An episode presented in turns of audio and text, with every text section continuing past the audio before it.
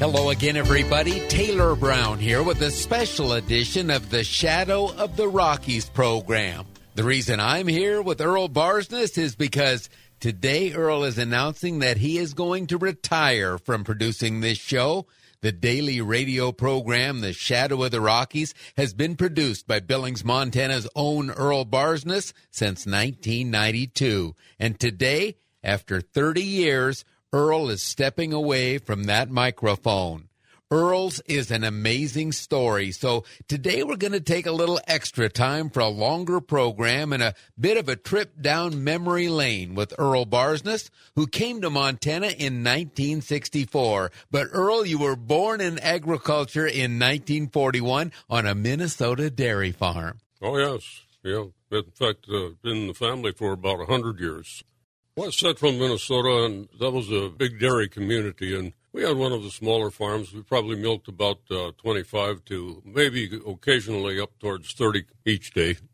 You joined the Marines in 1959, and and uh, I think you told me it was in Okinawa that you had a chance to be on the radio. Yes, it was. Tell me how that happened. The station uh, that I ended up working with, even while I was there in my service for the Marine Corps, a station uh, right in the downtown area there on Okinawa and uh, that was an, an, interesting time, a re- real good group. And of course, there was a lot of American military people there on Okinawa, and I think still is to today.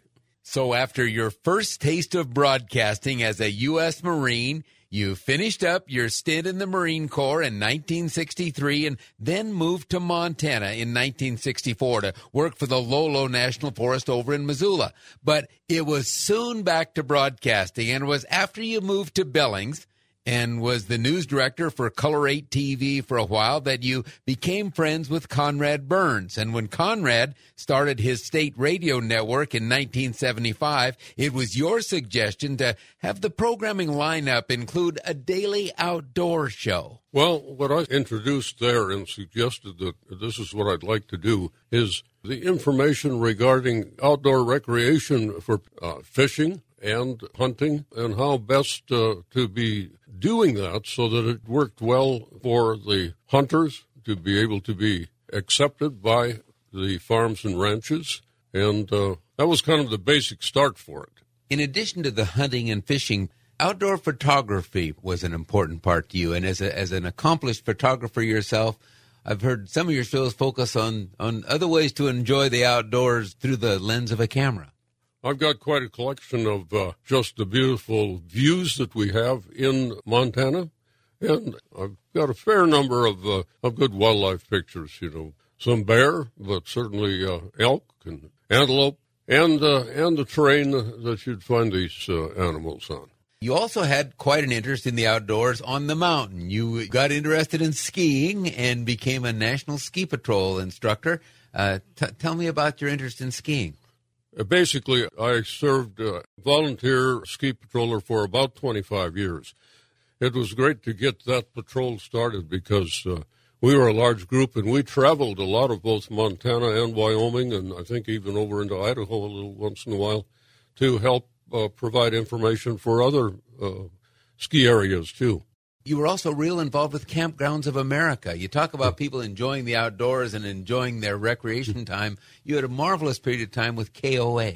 Yep, KOA was uh, just kind of getting started, and there was actually a, a time there where uh, I I only missed three states because they were really looking to build the locations and uh, and also improve uh, KOA's We're talking with Erl Barsness, who came to Montana almost 60 years ago for a career in broadcasting and the outdoors. And now, Erl, you've spent 30 years here on the radio with this program, The Shadow of the Rockies, sharing the news of the outdoor world two minutes at a time. As you look back on this final program, a lot of fun and a lot of water under the bridge. Well, it uh, it probably didn't change too much from what I had been doing all along, but uh, it's kind of interesting how, how much information you can get in in two minutes, even with an interview. Of course, today, this conversation is going to be the final program, uh, Shadow of the Rockies. Course, I'm going to still be around to bother you, so I'll probably be back on the air with you once in a while. awesome. That'll be just great. Erl Barsness retiring today as host of The Shadow of the Rockies. I'm Taylor Brown with a nostalgic look backwards with Erl Barsness. This is the Mighty 790 94.7 FM KGHL.